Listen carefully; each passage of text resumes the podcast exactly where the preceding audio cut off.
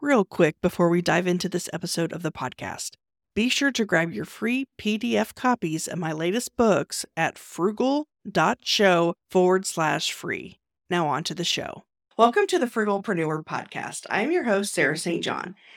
And my guest today has been featured in Forbes and has a top ranking podcast called All Ears English, which gets 8 million downloads per month.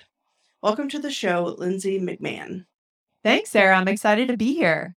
Well, I'm so excited to have you. I know I just briefly covered about you, but I'd love to hear more of your backstory and how you got into podcasting, but also your specific podcast. Absolutely. Happy to tell my story. So, I, you know, I was a podcast listener back in 2013 when the only podcasts that existed at that time were kind of techie podcasts or like self improvement, personal development type business building, very indie projects. And I got excited about it from there. At the same time, I had kind of a career budding in ESL, English as a second language, teaching, so education, language training. I had lived in Japan and South America, had taught English in these places. And the two passions kind of came together, right? Language learning, language teaching, and podcasting. And I decided one day, hey, why not start a podcast? And so I recruited another teacher who lived in Boston at the time that I knew. And I said, Do you want to start a podcast? And she said, Yeah. So we did it. I mean, it was pretty, pretty, a very simple beginning, I guess. Oh, awesome. So, what were you doing in Japan? Like, did you go over there to teach or? Yeah, exactly. So I got the job from the US. I went there to teach English. I worked for AEON Corporation, which is a lang- English training company, right? I taught people anywhere from age three up to age 85. So all different ages, different demographics in the city of Tokyo. So then your podcast, All Ears English, is that teaching people how to speak English or what exactly is your podcast? Yeah, exactly. So our demographic, who we target, is international professionals, global professionals, adults who are either doing business in English. So that means they may have immigrated to the US, Canada, Australia, the UK, or they're living in their home country, Japan, Taiwan, Brazil, but they need to learn English, whether it's for their career or whether it's for their life or just a hobby. But many of them do need it sometimes at work. So the stakes are pretty high in that case. Oh, okay. That's interesting. Because I mean, I know that there's you know, different apps and books and all this on Yeah. learning English, but it sounds like this is specifically for business people. Yeah, I mean, I would say that when you teach adults English as a second language, the vast majority, their career is going to be impacted if they can improve their English. So for many of them, it goes beyond just a hobby. Yeah, and I'd love to hear about how you get 8 million downloads or 100,000 per episode and were awarded one of the best of Apple Podcasts. How do you get the word out there? What is the story there? So right now we're hovering around 7 million, but yeah, it does fluctuate, right? Depending on the season. You know, summer tends to be a little slower. People are at the beach, they're not focusing on their English. But we're seeing a little bit of a fall bump up at this point this week. So, anyways, seven, eight million in that range. How did we do it? First of all, I want to make sure it's clear, you know, we launched in a time that, you know, right time, right place. There is some aspect of right time, right place with our launch. This was 2014, 13, right? The App Store, the Apple Podcast Store, Spotify. Spotify wasn't even in podcasting yet. And it was just a much less crowded environment. So that's not to say someone can't do that today. They can. But it was a little smoother for us in 2013 than I think it would be now, 2022, 2023. But that being said, we work like crazy here at All Ears English. So it's a combination of good branding, smart branding, a personalized approach that was refreshing for our market. So it's understanding your market a little bit, knowing what the gaps are. We filled that gap in our style of teaching, which is much more conversational and natural than what most ESL teachers, frankly, were doing at that time. So we put our faces on our cover art we talked about our our lives a little bit intertwined that with the english teaching that was new and novel. And then we publish four days a week. So when you publish mm-hmm. that much content and it does that well every day for nine years, you end up being able to continue your success. Oh, wow. And then you were also in Forbes magazine. Can you tell us about that? Yeah, so that was an article that was written back in December of last year. So I was working with one of the editors of the magazine, and she was looking for content on podcasting, how to launch a podcast. Podcasting is kind of hot right now. And so she interviewed me and was able to cover, you know, my background. And yeah, I was honored to have that have that placement. So, for someone who is interested in getting into like a Forbes or an Entrepreneur Inc. or whatever, eh, how do you recommend go? Like in your case, was it like you signed up for Help a Reporter Out or something and you got No. eh, okay. Yeah, it wasn't that. So actually, it was about being in the right networks and seeing what's needed. So similar to Help a Reporter Out, I was a member and still am of a group that's called the Dynamite Circle, which is a group of location independent entrepreneurs. They have meetups around the world, but I just joined for the mastermind groups and for the forums, just questions and answers.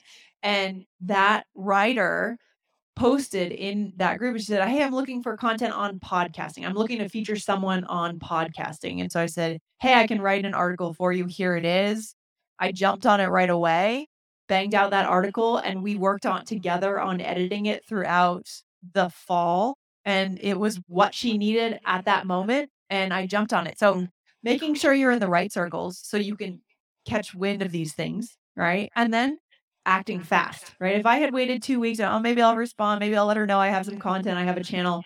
No, someone else would have done it. But instead, I wrote it that morning. It was like a Monday morning. I was like, oh, I have so many things to do. I'm just going to write this article. I'm just going to see how, it like, if she, you know, if this works. So action taking, right? And one of the things that I know you talk about are the three tactics to convert listeners to customers. Mm-hmm. Can you go over that? Some of the things that we do that works well right now are quizzes. So it's especially easy in education. Well, it's it's easy and hard. So in education, a lot of people are looking for free content. So that part is hard because you, you need to convert your free content into a course or into some kind of a paid program if you want to pay your staff, pay your team, pay your payroll, and keep your website running. So the question is, how do you do that? Some of the mechanisms using a quiz. People love quizzes. Like how many horoscope quizzes have you taken? How many personality tests have we taken? We love it. Why? Because it tells us something about us. That's a, an important thing to remember throughout all of your marketing. I think for your listeners, this could be a value, a piece of value for them. Everything you do, always think about your person, like the people you want to reach.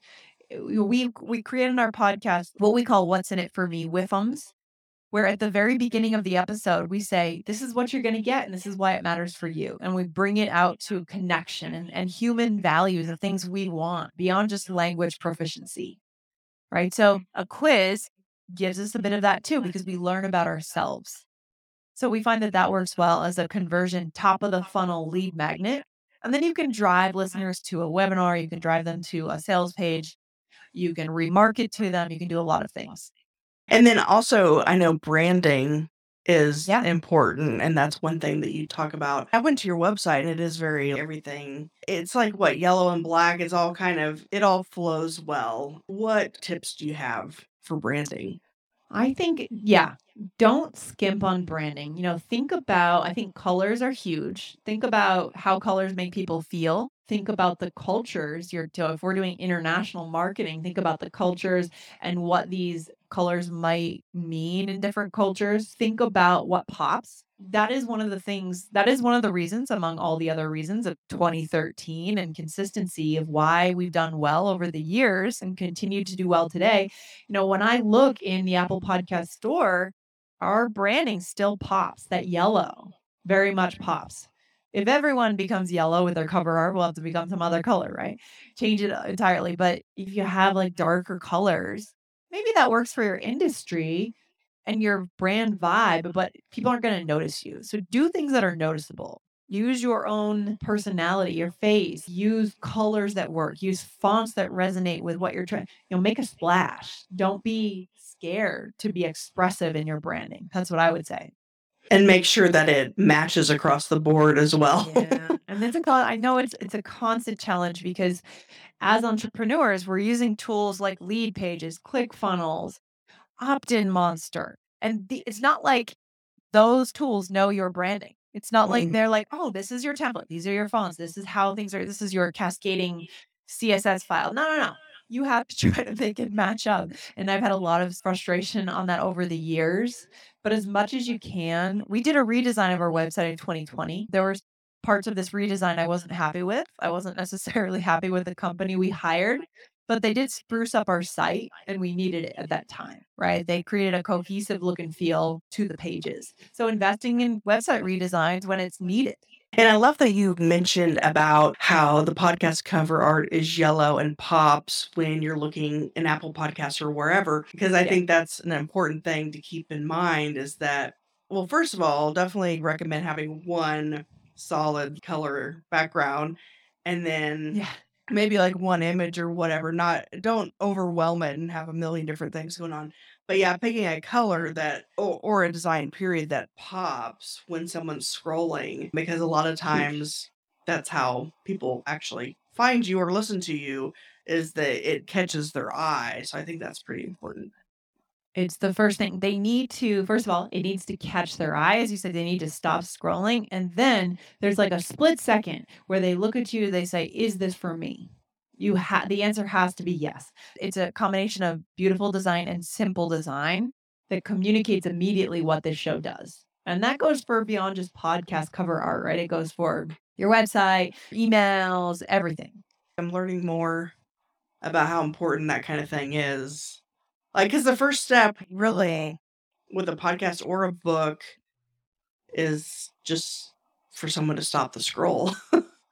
It really is. And it, it's so sad, right? It's kind of sad because it really doesn't matter how great your content is, how much expertise you have, and how much you will help that person if they don't stop the scroll and they don't open your book or download your podcast or follow your podcast. It's sad, but it's true. So invest in good design and then, you know, improve it as you go along, right? Doesn't mean you need to hire a hundred thousand dollar designer when you first launch a show or a brand. It means you need to have good design and then you level up as you go. Another thing you talk about is creating a unique value proposition. Can you explain to people who who might not know what that means?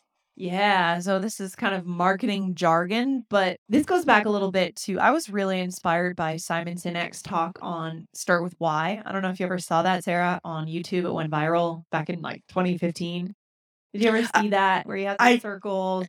No. Well, I have the book, which I haven't read yet because I've got like a hundred books to read. But Oh, read it.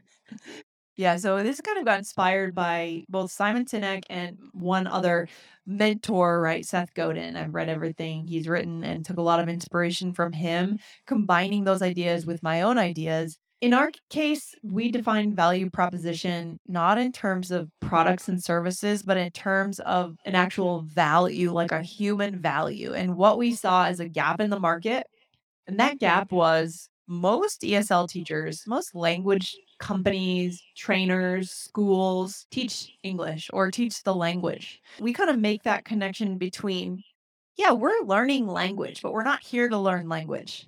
We're actually here to learn how to connect as human beings with someone else. And the biggest tragedy in our mind is that language would be the barrier to connection between two human beings, that they could not connect, that someone would be disconnected. I know how it feels from my own experiences learning Spanish, traveling through South America, being on a beach in Colombia and being disconnected because everyone was speaking in Spanish and laughing and I couldn't connect. And that was deeply painful for me. And so every time we create a piece of content, I think of my listeners potentially being in that position. And I don't, I want to make sure they're not in that position. So for us, that's what the value proposition is, right? It's not, you know, we're going to do this XYZ product and service and increase your revenue by XYZ. It's more about like what the what we want as humans. And so that mm-hmm. resonates with our listeners in a way that other ESL content or other language content just doesn't go that far. and you say we is that is that because of your co-host? Yeah, so I have a team. So yeah, did you want me to talk about that a little bit or Well, yeah, about like co-hosting because most podcasts are Mm-hmm. just one person. So I'd love to hear how co-hosting and collaboration works out. that was another gap that I saw in the market. Most language podcasts are one person speaking to the audience. And to me, nothing against that. That's great, for, especially for other genres, maybe entrepreneurship, that works really well. For me, I would be bored just talking to myself. I need that chemistry of connection between someone else. And for language language training, it makes total sense because our listeners are not going to be talking to themselves. Mm. They're going to be talking to someone else. And so they want to hear a demonstration and feel Uh-huh. inspired by how that connection could happen, that chemistry. So we've always done our show with two co hosts. Costs us more. It means I have a payroll as a business owner. It means I have 401ks to match. It means I have PTO, right? I run a real company and I hire people. But it's, first of all, it makes it way more fun way less lonely. And I think that we've been able to succeed in ways we wouldn't have if it was just a solo show, me just trying to talk to my audience. So we've got two shows right now. So there, so on the main, the bigger show, the seven million a month All Ears English podcast, there are two of us. So Michelle, Aubrey, they switch off, but it's always me and one of them. And then we have a second podcast, which is a more niche show, which has two other co-hosts. So we'll always build our shows in that way. It's just an element of our brand. Oh, okay. What's the other show? So it's called IELTS Energy Podcast, and that is actually designed to train our listeners, prepare them for an exam that they have to take if they want to immigrate. So it's an English language exam called the IELTS. So it's a very industry specific thing. But I will always pay more. I'll always have more overhead on my P&L because I do mm. hire. But I think in the end, it's going to build a stronger company. Yeah, there are times where I feel like I need not a co-host for my podcast, but like a co-owner or a oh. co-founder for my business. For your uh, sake of your sanity Yeah. of mind. So, when you started the podcast, did you already have a business behind it that you were kind of starting the podcast to help get more exposure for? Or did the podcast start by itself with no business behind it and then that grew because of the podcast? Yeah, so I had a different business at the time. I had a more of a tutoring company model going on. So I would hire teachers in New York and Boston and pay them to because we had a website and students would come to us ask for English lessons. So that was a totally different model. I was uninspired by that, but I thought that was going to become my company, my main job, right? Instead, what happened was I launched All Ears English as like a bit of a hobby, a plaything, you know, something to play with, to have fun with. We would record on the weekends. It was fun. That became the business, right? So the business grew around All Ears English. So the first thing we started doing was we started selling our transcripts. In ESL, you could sell your transcripts because this adds an enormous amount of value for subscribers you have an edited, beautiful transcript with branding and it's cohesive and it's delivered in their inbox every Monday morning on time. They don't have to do any work. Yes, you can get transcripts for free. If they enter, they took the MP3, put it in Rev, decided to transcribe, they don't want to do that. You create a nice curated piece of work, they'll pay for it. And they absolutely do. Then we started taking on sponsors about a year in, selling courses and we built an iOS and Android app. So the business really grew around the podcast. I love that transcript idea because, you know, a lot of podcasts they have transcripts, but for your show in particular, that definitely makes sense. I think it does. I mean, in, in my mind, my definition of business is like if you create a service that saves people time and if they're willing to pay for it, you have a business, right? Like it's, you know, most people wouldn't think about that, but that does save people time. Who has the time to go and get something transcribed for themselves? They just don't want to do that. So save time for them and it's a good investment on their end. Most people they start a podcast because they already have a business, and the podcast is kind of just another marketing channel. Mm-hmm. But it sounds like, I mean, yeah, you did have another business, but you started a podcast, which then developed into a business. Another business. Yeah. Mm-hmm. What tips would you have for someone who is actually starting a podcast for that sole purpose? That they want to build a business around a podcast, which generally speaking is probably a little more difficult. What are the best ways for someone to build a business around the podcast? Mm. I actually think that's the better way because you don't have any constraints. Whereas if you're doing the opposite route and you have a business, you've already decided, again, your value proposition, your branding, you kind of have to follow that with the podcast, right? But if you're starting a podcast and that may or may not become a business, you have open. All- So at that point, what I would do is I would look at my market. I know it's way more crowded today than it was in 2013. I get it. It's, it's incredibly harder but you can still go back to some basic principles of business. What are the gaps in your market? Do you, you know, if your market seems really flooded with the same kind of shows, do you need to niche down further and then expand out once you get your market share, get your share of downloads, right? So go back again, go back to the branding, go back to your what are you offering that's different? What's your take? What's your style? If everyone has like a very down to earth approach to your topic, could you have a more comedy based approach? Right? Or could you have a co host approach, two people? So think about what's already there and how are you going to, don't just add to what's already there because there's just so much already out there. And then once you have that kind of established, just finding ways to monetize that through, like you said, courses. Yeah. I would worry much. So I would plan on not monetizing for at least six months to a year, probably six to nine months, Mhm. because you need to be. So at that point, your currency, your monetization is gaining followers for your show and building your email list. Or you Mhm. even think about launching a product, you have to build your email list.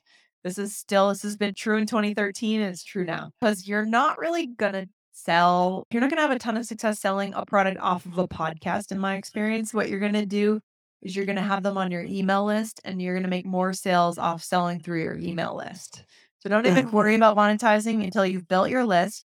Then you're getting ideas of what product they might want. You survey your audience because they're on your email list. And then you start to think about a unique product. You Yeah. want to do everything in kind of a methodical way to build trust with the audience. Focus on good content, consistent content, building the audience. Yeah, and then getting them on your email list through, like in your case, quizzes or maybe a free cheat sheet or ebook or whatever it might be. Yes. Something free. Yes.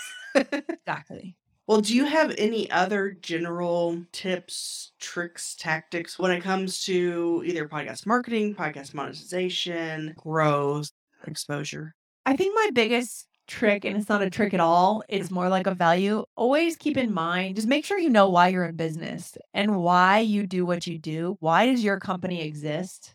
And that has to be something that comes from deep, deep, deep inside you. Again, for us, we put a tagline on our value. We put a tagline. The tagline is actually connection, not perfection. And we trademarked that because that immediately, when our listeners hear that, they say, Oh, yeah, that's me. That's what I want.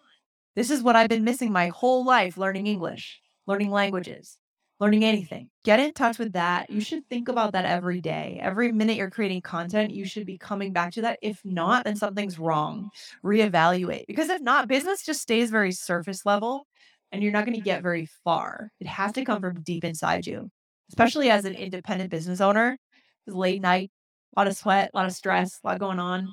You better have a deep reason for doing what you're doing and serving the audience you're serving. And I love that you mentioned tagline. So is that part of all ears English and then with the tagline or Yeah, our, the name of the company is All Ears English, and the slogan or the tagline or whatever you want to call it is connection, not perfection. So sometimes in logos, we'll have All Ears English, connection, not perfection, right? In that, lo- if it makes sense. We say it in the intro of our podcast, the outro of our podcast, in the episodes. It gets repeated. So it's like a brand experience that comes from a truth that we hold. Yeah, I love that because so my podcast does have a tagline as well. So it's Frugalpreneur, building a business on a bootstrap budget. And in part, that was because, I mean, Frugalpreneur, I think, even though it's a made up word, it's pretty obvious what it is and what it means. But at the same Yeah, time, I like I wanted to have a tagline just in case, plus for SEO and search purposes. But and I'm not seeing a whole lot of people doing taglines, but I kind of feel like a tagline, especially Mhm. if your podcast title is relatively short to begin with, like all ears English or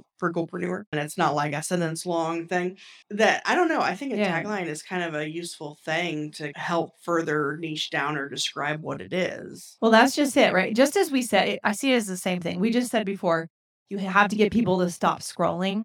That's the equivalent in words that they need to stop and say, oh, that's for me. It's the same thing. So we need it in words and we need it visually in the podcast, in Apple Podcast, Spotify, whatever it is. Do you Mhm. think, I, yeah, I think this is something that's overlooked. And, you know, why are people not doing it? Maybe it feels like a corporate task, but that's not what I'm talking about at all. I'm not talking about like a sentence you put on, you know, on the wall that the companies would put on the, the break room, things like that. Not a poster. No, this is something that like you believe in. Like it Mhm. sounds like Sarah, you believe that businesses can be built frugally, right? On Mhm. without spending all of your savings, right? And you believe that deeply for some reason. So people need if they they need to say, oh yeah, I, I agree with that, and I'm going to consume this content so I can learn how to do it. Well, awesome. Well, I appreciate your time today. And um, people, if they want to check out your podcast, can go to allearsenglish.com. Is that the best place for people to go? Yeah, they can go there. Or if they're already listening to this podcast in Apple Podcast or Spotify, it might be easier just to go and check out the podcast itself. Just hit the search bar wherever you listen in your podcast app and type in All Ears English, and you'll see the yellow. And then I'll have show notes at thesarahstjohn.com forward slash Lindsay. That's L I N D S A Y. Well, thank you so much for your You time got it. today. Thanks for having me on. I've enjoyed our chat. Are you a frugalpreneur looking to connect with like minded individuals? Join our community on Slack, connect with fellow listeners, share your thoughts on episodes, engage in meaningful discussions, including money saving tips and entrepreneurial insights, and help shape the future of the Frugalpreneur podcast. Plus, you can submit your questions in written or audio form to be featured on the show. Let's build a supportive space together. Join us now at frugal.show forward slash slack. See you on the inside.